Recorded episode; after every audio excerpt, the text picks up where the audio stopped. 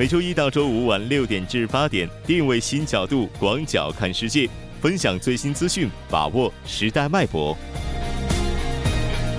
锁定新闻在路上。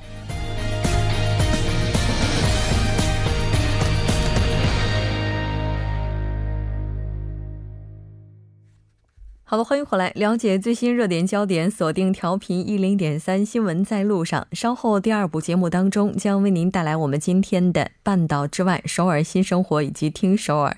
那接下来是广告时间，广告过后马上回来。关注半岛之外事态走向，传播全球动态新闻声音，半岛之外。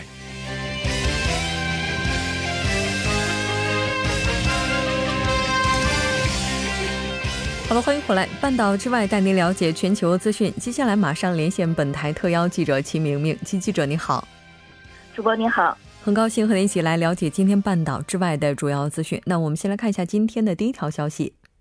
好的，今天的第一条消息是中华人民共和国和萨尔瓦多共和国建立外交关系，并发表联合公报。是的，那我们先来看一下有关的报道情况。好的，根据公报呢表示，中华人民共和国和萨尔瓦多共和国根据两国人民的利益和愿望，决定自公报签署之日起相互承认并建立大使级外交关系。两国政府同意在互相尊重主权和领土完整。互不侵犯、互不干涉内政、平等互利、平等呃和平共处的原则基础上，发展两国友好关系。萨尔瓦多共和国政府承认世界上只有一个中国，中华人民共和国政府是代表全中国的唯一合法政府。而中华人民共和国政府和萨尔瓦多共和国政府也商定，将根据1961年维也纳外交关系公约规定和国际惯例，尽早互派大使，并在对等基础上，在各自首都在为对方设立使馆和履行职务提供一切必要的协助。是的，没错。那萨尔瓦多的总统当地时间二十日发表全国电视讲话的时候，也坚信和中国建交是正确的一步，符合国际法、国际关系原则，顺应当今时代不可逆转的趋势。那这条了解到这儿，从当地时间的二十二号到二十三号，中国的这个商务部副部长王受文将率团和美国进行新一轮的贸易磋商。那我们来看一下相关的情况。是的，第二条消息呢是特朗普表示对中美贸易磋商不抱太大的期望。嗯，是的，那这个不抱太大的期望又指的是什么呢？我们来看一下。好的，特朗普呢在二十号在接受媒体采访的时候，首先确认了中方代表团访问访问华盛顿的事实，但同时也表示对二十二号到二十三号在华盛顿举行的中美副部级呃副部长级的经贸磋商表示不会抱太大的期望。而问及到这个贸易战何时结束时，还表示和中国一样，他没有抱有任何的这个终战的一个时间表，也预示着美中的这个贸易战争将会长期化。嗯，是的，没错。那我们看到最近的报道呢，是表示随着中美之间新一轮磋商的开启，最近人民币的止跌的情况也开始显现了。但目前看来的话，美方依然是认为中国存在着操纵外汇的嫌疑。是的，特朗普周一呢还指责中国还有欧盟等地区操纵汇率。他在这个媒体采访当中表示，他认为中国正在操纵其货币。此外呢，也认为欧元汇率也是在被操控。他还批判中国有意让人民币贬值，降低出口产品价格，从而减轻来自美国附加关税的冲击。此前呢，特朗普也一直批判中国操纵汇率，而在马上举行的这个中美副部级长呃副部长级的这个谈判的这个时机下，再次提出，也可以看出汇率问题可能会成为主要的议题之一。嗯，是的，没错。其实呢，在中美新一轮谈判进行的这个当口，美国呢新一轮拟对华加征关税的听证会也是在进行当中。在听证会上，美方的很多企业家也都是反对接下来对两千亿美金的这个中国货币加征关税的。那所以有媒体呢也是报道说，中美可能会在十一月份的时候结束贸易战。是的，之前是有媒体称呢，两国谈判代表正在拟定这个谈判计划，争取在中美领导人在十一月的多边峰会上会晤前结束这个谈这个贸易的僵局。但是现在特朗普的一番言论也推翻了这一预测，而且还预示了这场贸易战的长期化。而且呢，也看得出特朗普是在十一月六号这个美国的中期选举的前夕，想要加强打击中国的力度。嗯，是的，有可能对于他来讲的话，这也是他中期选举能够获胜的一张牌吧。但这张牌打出去之后，他真的能赢？我们在这里也是画一个问号哈。那接下来来关注一下这个咱们刚刚提到的有关三零幺调查对华征收关税听证会的情况。嗯，是的，现在呢，美国举行新一轮对华三零幺调查关税听证会，现在有众多的业界代表呢表示反对加税。嗯，是的，那我们先来看一下这个听证会的最新报道情况。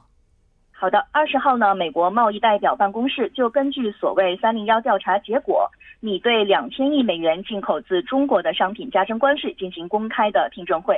由于要求发言的代表人数众多，原定四天的听证会被延长到六个工作日。众多的业界代表呼吁啊，不要让这种不智的、有害的关税变成现实。嗯，是的，没错。其实去年八月份的时候就已经是提起了相关的调查，而且在美国的话，可以说各企业也都是表达了反对的声音。是的，去年八月呢，美国贸易代表莱特希泽曾经宣布正式对中国发起三零幺调查。那今年三月，美国总统特朗普也是宣布，根据三零幺调查的结果，对进口自中国的商品加征关税。其中第一批价值三百四十亿美元的中国商品清单是在七月六号正式生效了。二十号那一天呢，一整天共有八组六十一个发言人，涵盖了从箱包、服装、食品加工到半导体、自行车、化工等多个产业。现在呢，仅有六人赞成政府加税。那第一个发言的这个业界代表，他表示，如果美国政府最终决定加征关税，他将联络加州的议员，采取进一步的行动。嗯，是的，没错。其实，如果认真看这轮清单的话，也会发现有很多可能是无中生有的。所以接下来的话，怎么样去进行磋商，应该是重中之重了。那这条了解到这儿，我们再来看一下下一条消息。好的，中国无视美国制裁，将继续利用伊朗油轮进口伊朗原产石油。那我们先来看一下美国方面的反应。呃，现在呢，美国方面呢，其实是在制裁伊朗方面加大了赌注，可能会使其与中国的贸易问题进一步的复杂化，而且也会影响到全国呃全球石油的这个流动。那根据这个二十号媒体的报道呢，呃。这个中国呢已经表态，呃，中国表示仍在遵守国际法的前提之下与伊朗进行经济和贸易的往来，这就意味着中国是不理会美国的要求，仍将进口伊朗的石油。不仅如此呢，其实自年初以来，中国还不断的加大了对伊朗石油的进口。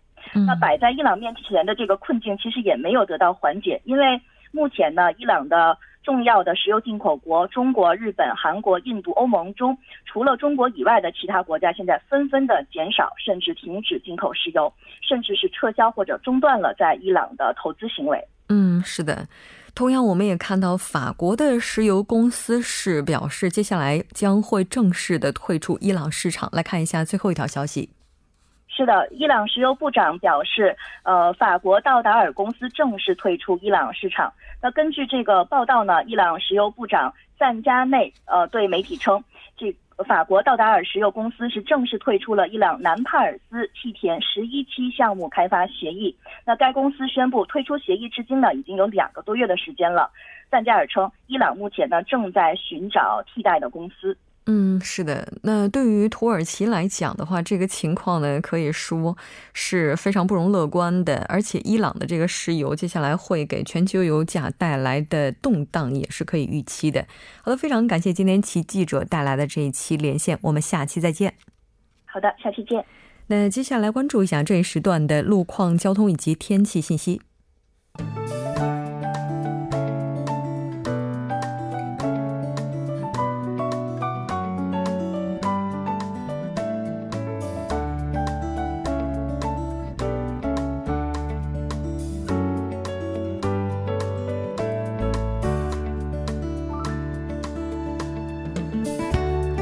晚间六点四十二分，依然是由程琛为大家带来这一时段的路况及天气信息。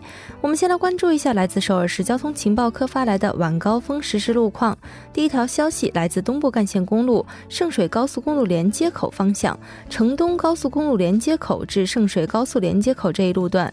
不久之前呢，发生在该路段四车道上的追尾事故，相关人员正在积极处理之中，还望途经的车主们参考相应路段，小心驾驶。接下来是在机场大路八八体育馆至江西区厅入口方向，早间时段呢，在该路段下行车道上进行的道路施工作业目前已经结束，路面恢复正常。下一则路况来自松坡大路福井站至长治桥方向，不久之前呢，停靠在该路段六车道上的故障车辆已经成功移除该车道，请来往的车主们参考相应路段，小心驾驶。继续来关注天气。今天白天的最高气温呢，比往年同期高出三到六度。一直到二十三号为止，在北太平洋高气压的影响下，白天的气温将会继续上升，并且早晚温差小。西部的局部地区呢，还会出现热带夜的现象。十九号台风苏力将于明天下午登陆济州岛，从二十三号凌晨开始呢，逐渐贯通整个韩国的内陆地区。公众需要提前做好防御措施，注意安全。我们先来关注一下首尔市未来二十四小时的天气预报：今天夜间至明天凌晨，晴转多云，最低气温二十五度；明天白天多云转晴，最高气温三十五度。好的，以上就是这一时段的天气与路况信息。我们稍后再见。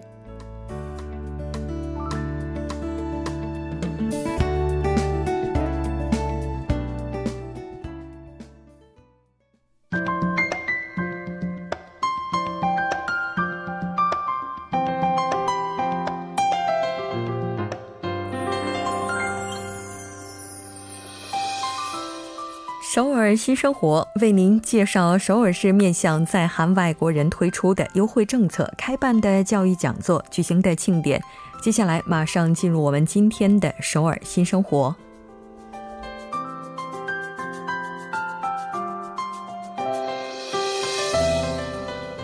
来看一下今天的第一条消息：为了增进多文化背景青少年朋友和非多文化背景青少年朋友之间的情感。水源市国际青少年梦想中心主办了一场名为“多文化一家亲”的庆典活动。那这次庆典活动进行的时间是九月一号下午的三点钟，活动的地点就是在水源市华城行宫广场。参与者可以在现场体验到传递多文化认知改善的闪光屏。音乐公演等等。那除此之外，还有非常丰富的体验活动。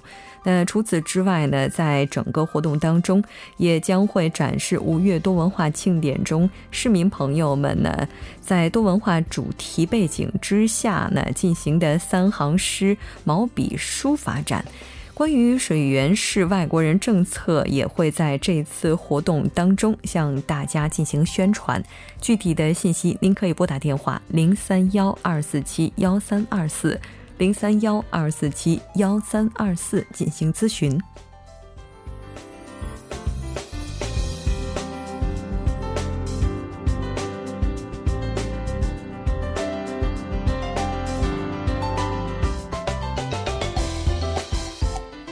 再来看一下今天的第二条消息。那这条消息是首尔南部教育厅为多文化以及中途入境青少年朋友提供的学籍咨询服务。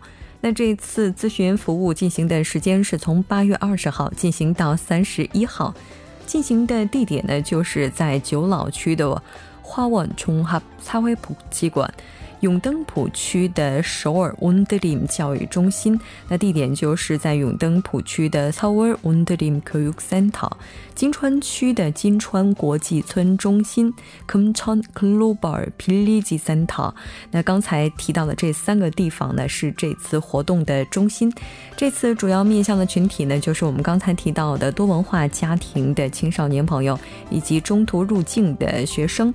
内容包括升学、入学。那中途编入等学籍方面的咨询，各个那相关的咨询中心都会有专业的员工为大家提供咨询服务。除此之外呢，也会提供中文的翻译。详细的信息您可以拨打首尔教育呼叫中心的电话幺三九六进行更加详细的咨询。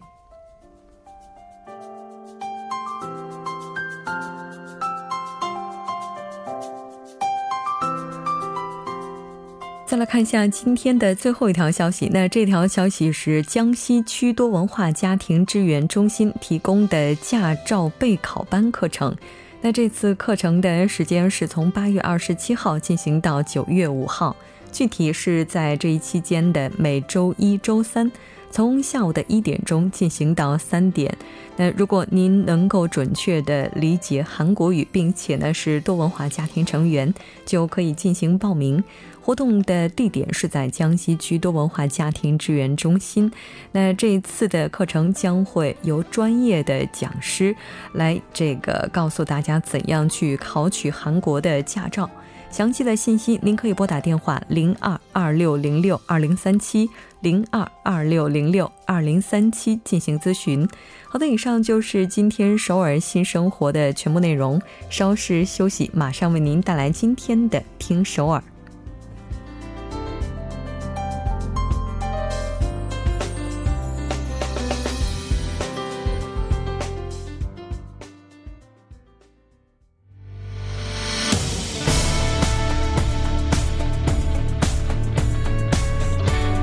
您现在收听的是《新闻在路上》。好，欢迎回来。现在时刻是晚上的六点四十九分，这里是正在为您直播的 TBS EFM 调频一零点三《新闻在路上》，马上为您带来今天的听首尔。首先有请栏目嘉宾金勇，金勇你好。好，大家好，主持人好。很高兴和您一起来了解今天听首尔的消息。那我们先来看一下今天的第一条消息。嗯，好，第一个消息呢是呃跟明天的能源日有关哈。嗯，呃，首尔市表示呢，将在二十二号呢当天的晚上九点钟，呃，在整个首尔市呃提呃开展一个活动，叫熄灯九熄灯五分钟的这样的活动。嗯，同时呢，在首尔广场举行一个呃特别的一项活动，也是能源庆典活动。哦。明天是能源日，嗯，对，哦，相信很多朋友可能也是第一次知道，是吧？那今年的主题是什么呢？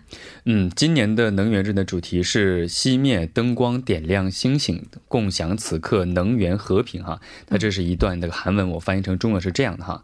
呃，在这次的活动当中呢，除了刚才提到的这个熄灯活动以外呢，还有其他的各种体验活动。然后呢，参与这个五分钟熄灯的地方呢，主要有一些公共机关，比如说，呃，首尔。市厅和各个地方区厅，还有就是首尔议会啊，呃，还有首尔图书馆等等。然后呢，一些在首尔市的一些标志性的建筑物呢，也将参与到其中。听，比如说，呃，我们最常去的这个六三大厦啊，首尔塔，或者是 JS 的江南大厦和乐天世界大楼等等，这些都可以参与，都将参与到这次五分钟熄灯活动当中。嗯，而且据了解啊，这这一次还有各个大学也将参与进来。嗯嗯，我觉得今年的话，就别只是关灯五分钟了。如果要是开着空调的话，空调也一起关了吧。嗯，关就是停电五分钟是吧？是的。那这个活动的话，好像还有一些体验活动。那这个有什么呢？对这个体验活动呢，是从下午的两点钟开始哈，在能源体验区进行。然后呢，活动呢主要有一些节能的游戏和再利用物品的展示，还有呢就是在这个上门节能游乐场哈，它专门提供一个呃能源相关的一些智力问答。然后呢，在这个能源的自立小区这个板块呢，还有一些嗯不用电的一些进行的一个游戏，比如说这个手绢的染色呀，或者是一些绿色旅行啊等这样的宣传活动。哦，还是挺有趣的。我记得之前的话还有什么地球一小时啊等等，非常多的嗯节约能源的这样一些活动。当然还是在这里呼吁大家能够积极的参与进来。时间呢是明天晚上九点钟，熄灯五分钟。呃，再来看一下下一条消息。嗯，好。第二个消息呢是，摄影师表示哈，为了减少这个残疾人以及交通不便者哈，将改善这个大众交通的基础设施。然后呢，比如说哈，在这个小区的公交车上将引进这个呃低地台能够上车的这样的一个公交车。然后呢，在地铁站的所有的站点呢，就都将提供这个直梯，以方便这些残疾人能够使用。哦，是的。那咱们来看一下这个具体的内容包括什么吧。嗯，我们刚才说到哈，说这个有。叫低地台的公交车，就是韩国话就是走仓 boss 哈。我刚来韩国的时候看到这个嗯公交车前面加一个走仓的话，我都不知道哎这到底走仓是什么意思。其实在中国的话，低地台这样的话用的可能会多一点，就是说它的这个公交车的那个门开了之后呢，它那个台阶是没有台阶的，它只是和地是基本上是平行的，就是稍微有个坡。对，稍微有一个坡。然后呢，如果是用轮椅的这样的残疾人的话呢，它有它会伸出一个这样的一个呃平。平板儿，然后呢，残疾车的人的这个车辆那个轮椅就会呃推上去，然后呢，其其他的没有显示低低上的话，就滴滴台的话呢，都是有台阶的哈。嗯，所以呢，呃，首尔市计划呢，在二零二零年的时候，阶段性的引进这个小区的公交车呢，也将用这个中型的大巴，然后是属于滴滴台的公交车。嗯，然后呢，还有就是，嗯，残疾人的这个出租车哈，在使用范围将会得到一个扩大。然后呢，在这个公交车的站点呢，还会设置轮椅专用的候车区。然后呢，将增设这个残疾人呼叫出租车，然后以满足法律规定的这个残疾人呼叫出租车的这个运营数量哈。然后呢，据根据这个计划还会显示啊，在地铁站内呢，还没有设置这个盲道之处的完成这个整修。然后呢，以这个主要的换乘站点为试点，将设置一些视频电话呀，确保这个听力啊、视力、语言残疾人都可以呃与这个幺二。零首尔茶山中心呢等通过这个视频或者是语音的方式进行沟通，然后呢还会清除在公交车站内的一些建呃障碍物，以便呢这个交通弱势者呢可以便利的上下车。然后据了解，截止到二零二五年的时候，首尔市的所有的市内公交车呢将更换为这个滴滴台的公交车。嗯，是的，嗯，而且它这个滴滴台的公交车一般是后门吧？呃，应该是前后门都有，因为前后门都有，对，后门的上上上车怎么上，对不对？哦。嗯，因为我好像看到，就有一些公交的话，它只是这个后门是这种设计的，好像也是有的。就前门的话是有台阶的。对，前呃大部分其实后门都是这个低地台，但前门都是比较高的，还是有台阶式的，所以呢前后都会变成低地台的。是没错。那我们再来看一下下一条消息。嗯，好，下一个消息呢是呃首尔观光社呃财团还表示呢，在旅游观光方面呢，除了针对这个外国人提供各种优惠政策和服务以外，哈，还将针对这个首尔市民和呃国民们提供全新的这个观光服务。因为我们都知道，前以前都是推广的都是针对外国人来首尔旅游的时候，给他们提供很多政策啊、打折啊等等。但是针对首尔市民，还是没有太多的这样的一个政策哈。就是说，我们生活在这个地方，但其实我们享受到的。实实在在的优惠可能并没有那么多哈，那做出这个决定的原因是什么呢？是因为大家这个不满的呼声高了吗？其实也并不是哈，其实首尔这个观光财团表示哈，随着五十二小时工作制的这个推行，难免肯定会造成一个一个一一一个现象，就是人们的呃业余时间肯定会增多。那增多的话呢，可能会选择在家里和和和这个孩子啊或者家人一起呃吃饭呢，或者享受时光。但是出去玩的这样的人也会随之随呃随之增增。加哈，然后呢，在这段时间呢，将会针对这个呃现象推推出一些项目哈。据了解呢，这次目的是希望在这个主要的旅游景点啊制作并发放一张一张纸就能够简明呃非常简明的介绍到整个旅游景点的一个这样的一个信息啊。然后呢，预计明年将推行，而且呢还会这个推行旅游旅游的支援中心。嗯，然后呢另一方面呢，将针对在北村出现的因为观光人数太多哈，当地的。居民，咱们节目说过，对，有个反，就应该算是一个负面效果了哈，反面效果就适得其反了。所以呢，也将制定相关的一些制度哈，就是在提高当地的旅游经济效益的同时，也不要影响到当地的这个居民的这样的一个生活质量。所以呢，这也是将来这个推动旅游观光的一个重要的一个方向。是的，没错。其实我在今天也发现了哈，好像这个就是机场大巴啊，或者说这个机场线啊，这个游客明显的感觉到多了。不知道是不是因为大家在抓这个暑假的尾巴，但这个现象至少是好的。对，非常感谢今天金勇带来的这一期节目，我们下期再见。好，再见。整点过后马上回来。